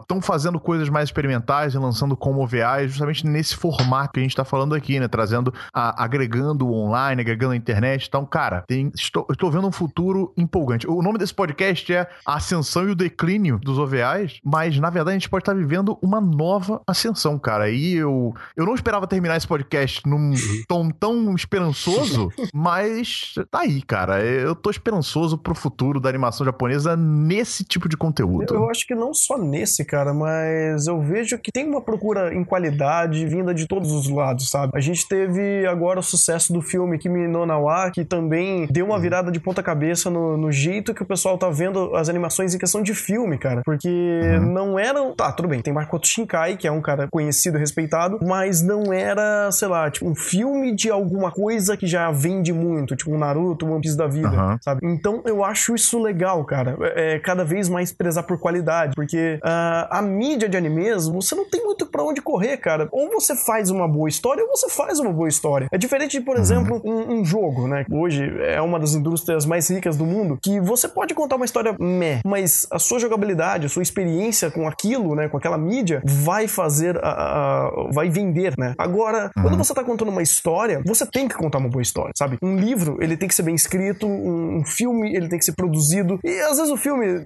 talvez nem precise tanto de roteiro, porque dependendo do que é, ele vai vender, querendo, né? Agora, um anime não tem uhum. muito pra onde correr, cara. Você tem uma animação legal? Beleza. Mas até um anime com pouca animação, se ele conta uma boa história, ele vai agradar, sabe? Eu acho que a gente teve um, uhum. um, uma experiência um tanto interessante, pelo menos pra mim foi interessante eh, jogar um pouco isso na mesa, sobre o que eu levo em consideração vendo um anime, que foi o Cabaneri, né? Ele tem uma animação uhum. incrível, sabe? Eu acho que talvez uma das melhores do ano, e a minha experiência com ele foi, caraca, que... ah, eu não sei nem como... É, eu sei, eu sei, a gente sabe que a gente... Eu sei que vocês sabem, eu acompanhei.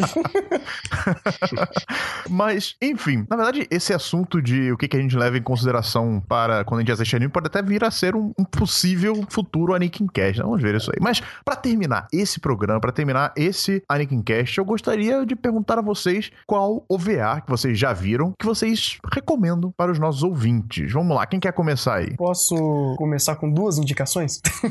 Pode, vai, vai, vai, vai lá. Uma, obviamente, o Samurai X. Se você ainda não viu o O V A do Samurai X, eu não sei que você tá perdendo seu tempo para ver aquele negócio. É lindo uhum. demais. E uma, um outro seria uma experiência tão bizarra. Calma aí, só, só, só um detalhe. Uhum. É, vejam a série ah, primeiro. Sim, obviamente. Não vejam o O V A que, antes da cara, série. Como seria a experiência de alguém que tá começando a ver Samurai X pelo O V A? Olha só que interessante. Eu acho que ele ia ficar um pouco confuso. Mas... cronologicamente é... fazia sentido. É. É. É. é. Cronologicamente é o certo, mas ele é... está muito a mudança de tudo. Ah, é, de é, é. Com certeza. E eu acho que ele iria... Bom, tá aí. De repente pode fazer essa experiência, se ainda não viu Samurai X, mas... É, se você fez... Eu recomendo ver a é, série. Eu também, mas se você fez isso vendo o O V A primeiro, conte pra gente, mande seu e-mail. Conte pra gente. Porra, é. Tá aí. Eu, eu realmente tenho curiosidade. Eu nunca conheci ninguém que tenha feito isso, então se você por acaso fez isso propositalmente ou acidentalmente, bote aí nos comentários ou manda e-mail, whatever. Então vamos lá. Qual o segundo que você quer recomendar? Não é nem uma recomendação, mas é uma experiência bizarra que eu tive com o Teshino Tamago ou Angel's hum. Egg, alguma coisa assim. É, ah, sim, de Mamoru Oshii também. Aquilo é uma experiência. É. Aquilo é uma experiência bizarra. É, é, bem, é bem uma amálgama do bizarro em forma de, de O V A, cara. Realmente. Eu quero saber eu o que é. Eu tenho muito usado. Interesse no que, é que as pessoas, é, no que as pessoas religiosas acham daquilo ali. Meu Deus. Que aquilo é o Apocalipse segundo Mamoru Oshii. É, é bem por aí. É uma experiência interessante, cara, porque eu vi aquilo e falei, o que, que exatamente eu estou vendo aqui? E beleza, duas boas sugestões. Estarro? Vou começar pelos meus clichês aqui. Você sabe que eu amo Macross, então eu vou recomendar Macross Plus, que é talvez, pra mim, em termos de... pra mim só pede pro original, é um dos melhores uhum. Macross, e ele foi feito pra gente que não conhece Macross até. Shoji Kawamori fez com a intenção de... um cara que nunca viu anime na vida pode ver Macross Plus e entender perfeitamente a história. Aham, uhum, concordo. Ele, é, ele não... as coisas mais tolas do Macross, que eu gosto, mas que eu admito que são bem idiotas, não estão nessa série. Você não vai ver ninguém usando uma canção pra acabar com a guerra, usando a canção como arma, embora a música seja um elemento importantíssimo. E a, própria... e a, e a música, apesar de ser um O V A bem mainstream, a música apontada é bem experimental, mas muito interessante. Lembra pouco as coisas que Bjork fazia nos anos noventa. Não sei se, você, se o pessoal se interessa muito por esse estilo de música, mas é bem um retrato da época. E a uhum. animação é sensacional. E se você procurar a versão é, a versão filme de compilação, que tem algumas cenas a mais e muitas a menos, também vale a pena ver, que é uma versão bem enxuta e que eu acho que tem um desfecho melhor do que o do O V A. Agora, o, outro, o meu outro clichê, porque eu sou fãzaço de Hideaki Anno, é o Gunbuster Toponerai, que é a perfeita condensação do espírito, a, a nossa celebração, cara, do otakuísmo que existe. É engraçado porque é uma das maiores celebrações, se não a maior celebração, como você falou, mas uhum. também é o início de muita coisa, né, cara? Em questão é... de, de tradição, de, por exemplo... de é, fanservice de também. De fanservice, é. Eu ia falar exatamente isso agora. Você botar aquela... É, porque assim, hoje a gente vê garotas fofinhas pilotando os robôs gigantes e fala assim, onde é que começou isso? Foi aí. É isso. Fala assim, hum, tá aí. É, é isso. E, e é isso. Ele começa com uma paródia do Exonerai, só que vai ficando muito, muito dramático. E você não acredita no quão dramático ele fica no final, quando o Hideaki Anno começa a experimentar demais. Ele bota preto e branco, ele é em letterbox a imagem, e por incrível que pareça, funciona. E o final da, do Gambasta, que eu não vou spoilear, é um dos finais mais emocionantes de qualquer coisa que eu já vi na minha vida. É, é bizarro. É, tá. Agora, só pra não ficar nos clichês, é, eu quero recomendar um, um O V A que é, é, na verdade, uma compilação de vários curtas. Hum. É, ele se chama... Eu, quero pegar, eu só conheço o, o título americano dele, eu quero pe- pegar o título japonês aqui, porque não é o mesmo. Eu conheço ele como Neo Tokyo. Hum, eu, hum, eu acho que eu sei qual é, mas eu não, não tô ligado. Me, me, eu, eu... Ah, não, pera, per, perdão. O Neo Tokyo é... Ok, apaguem só aí. Neo Tokyo é, na verdade, um filme. O que eu queria é... é. O que eu, eu, eu vou pegar, então, o que eu, eu tenho certeza que é o V A, Robot Carnival, hum, de Katsuhiro Otomo. Eu não conheço também, nunca vi. É, tá. Fica a recomendação, okay, tá, tá aí, ó. Tá. É porque tanto o Neo Tokyo quanto o Robot Carnival são de Katsuhiro Otomo. Ele contribui hum. com o curta, mas tem muitos trabalhos de vários diretores. Todos os curtas são coisas que você n- nunca imaginou, tendo em comum só o tema robô. E é legal porque é como se eu estivesse recomendando vários O V As num só. Nossa. Isso é meio roubado aí, mas tudo bem, né? É, tá. tá é Katsuhiro Otomo, Koji Morimoto. Ó, e é, técnica tá. tá Kasumi, eu, é, o cara do Kite, Yasumi Umesu. Eu não gosto dele como diretor e roteirista. Eu Yasumi Umesu, mas eu admito que ele é um animador foda. Rapaz, eu, eu tô vendo aqui. Eu, eu, eu tenho uma certa dificuldade de lembrar todo mundo que trabalha no Robot Carnival, mas é um Dream Team, cara. Tô aqui é, impressionado. Como você falou. É, então, se você nunca viu o Robot Carnival, procure.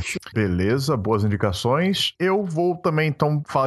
Fazer algumas menções honrosas aqui, só pra não deixar passar batido. Uh, primeiro, que a gente chegou a mencionar aqui no programa já, o Golden Boy, né, cara, que é um, um dos animes, pra mim, mais engraçados que eu já vi. Tudo bem que muito disso pode ser nostalgia, mas é, eu realmente achei ele muito engraçado. Ele é um... Cara, ele é um anime que, da época que o Eti ainda era uma coisa engraçada. Justo, entendeu? Justo. E ele tem uma história, ele, ele tem um tom de comédia interessante, então ele não é só um Eti, ele não tá ali só pra mostrar esse lado, sabe? Ele tem também uma história Uma, uma comédia apurada ali. Então vale a pena assistir por isso, mas também não é nada assim imperdível, né? Vamos dizer assim. É, eu só vou completar que ele termina bem antes da parte que o mangá começa a ficar uma bosta. Sim, também é bom deixar e, isso bem é, claro. Isso, e o último episódio do O V A é uma história original que não tem no mangá, mas que é muito legal. Ele dá um jeito bacana de juntar tudo o que aconteceu nos cinco primeiros episódios e criar um final só do anime, que é muito bom. Então vale a pena assistir aí esses seis O V As. Um outro que aí eu já acho que esse daí, na minha modesta opinião, é É imperdível, você só tem que assistir, é Furikuri. Ah. Ah. Furikuri é um O V A mais recente, não é tão recente, ele é o que? Anos dois mil ali? É, dois mil e dois, se eu não me engano. dois mil e dois Então, ele já não é tão ah, recente dois mil e um assim. dois mil e um Beleza. Ele não é tão recente assim, mas também não é tão velho, mas é imperdível. É imperdível, é um, um daquele, não, é uma daquelas obras que você vê até onde o anime pode chegar, essa mídia pode chegar, é Furikuri. Então, não tem muito como explicar o que é Furikuri, simplesmente sinta o que é Furikuri. Vai lá, assiste e depois volta aqui pra comentar, não, não caso tem, você não cara. tenha assistido. Tipo, não, não dá. Eu acho que não dá pra colocar em palavras nem na sinopse o que é aquilo. E a minha terceira menção honrosa, antes de ir pra minha indicação de fato, eu queria falar mais menção... Não, terceira menção honrosa? Não. É, terceira menção honrosa. É, nós já fizemos um AnikenCast sobre esse O V A, que é Otaku no Vídeo. Otaku no Vídeo também é um O V A, que é um, é um O V A, mas tem uma cara de filme, mas é um O V A, porque foi feito pra, pra vídeo, e que ele é basicamente um retrato de uma época, vamos dizer assim, sabe? De uma época de como era ser otaku, de uma maneira bastante... com bastante liberdades poéticas, vamos dizer assim. E até aquele lance lá dos documentários falsos e tal. Então é uma, também uma coisa bacana de se assistir. Eu acho que se você quiser saber mais, escuta lá o AnikenCast que a gente falou sobre Otaku no Vídeo. Agora, a minha indicação, de verdade, é pra mim o meu Gundam favorito. O meu Gundam favorito, que é o Gundam The eighth M S Team, ou então Mobile Suit Team e tal. Vou botar também na descrição, por caso vocês não tenham entendido nada que eu falei aqui agora. Mas é um Gundam que ele... invés de ele se focar nas grandes guerras e nas grandes porradarias entre robôs gigantes, ele meio que se encolhe num grupo de soldados, né, e tal, e trata um pouco mais do drama desses personagens. Ele vai um pouco mais a fundo no lado humano da coisa, ao invés de do lado uh, das guerras e tal, etcétera. Então, é pra mim o meu Gundam favorito, e eu acho que vale a pena também ser assistido, porque é um O V A, é um O V A bacana, bem feito, bem animado e tal. Então, ficam aí as minhas indicações.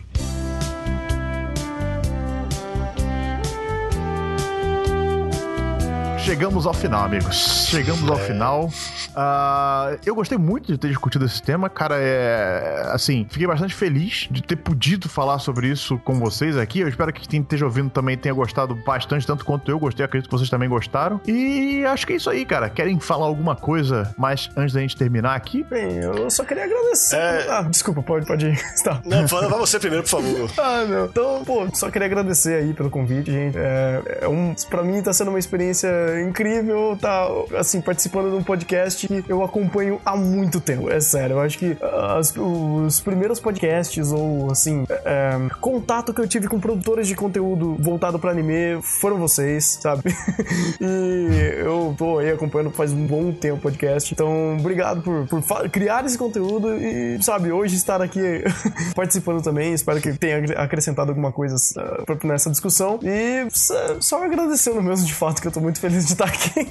Pô, a gente, a gente fica encabulado, né, Estarro, assim? É, pois é. Não, agradeço pela sua contribuição pra esse programa, cara. Sem você ia ser muito complicado ah, falar de tudo que a gente falou aqui. Tudo que eu nem falei tanto. Quando vocês começaram a falar de umas coisas muito antigas. Caraca, brother. Inclusive, um adendo. Diogo, você me viciou em ficar falando brother toda hora. Olha aí. Tá vendo? É, eu não recomendo a ninguém fazer isso. Já é um vício meu e agora dele, então não, eu espero que não tenha mais pessoas que tenham ficado com esse vício por minha culpa. A Mish é mais legal. Falem a Mish. A Mish, a Mish, a Mish. A Mish eu não peguei. Eu acho que é mais o brother mesmo. Eu acho que eu, eu, eu senti eu, um pouco de karaokês aqui vindo do podcast. Pro, acabou, eu, sincero, eu juro pra vocês, eu maratonei o podcast de vocês. Eu peguei tudo. Bacana, bacana, bacana. Legal, legal, cara. Legal saber disso e tal. É, é, é bacana. Eu também gosto bastante do trabalho que você faz lá no, no L B T V. Ah, obrigado, obrigado.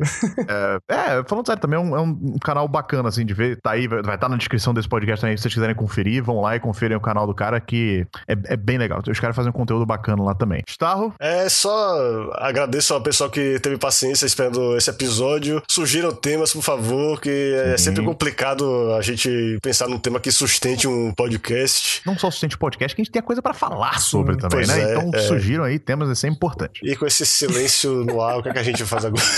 A gente dá risada, como a gente tá fazendo agora.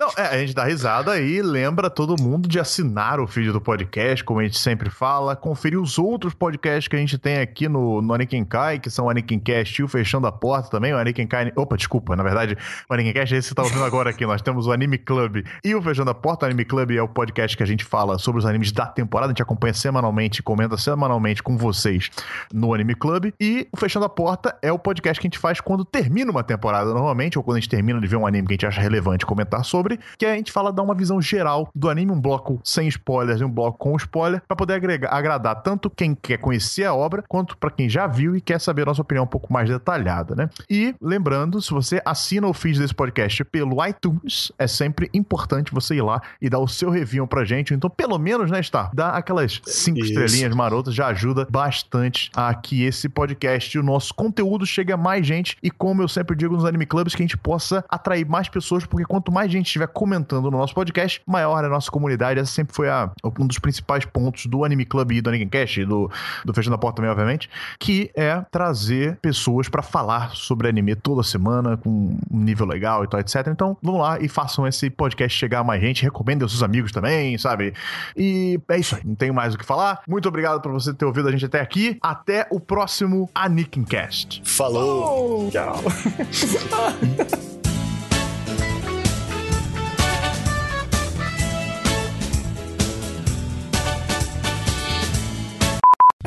Calma aí, dois segundos, pessoal. Peraí, peraí, peraí, peraí. Antes de eu continuar, é, alguém tá mexendo no microfone aí, cara.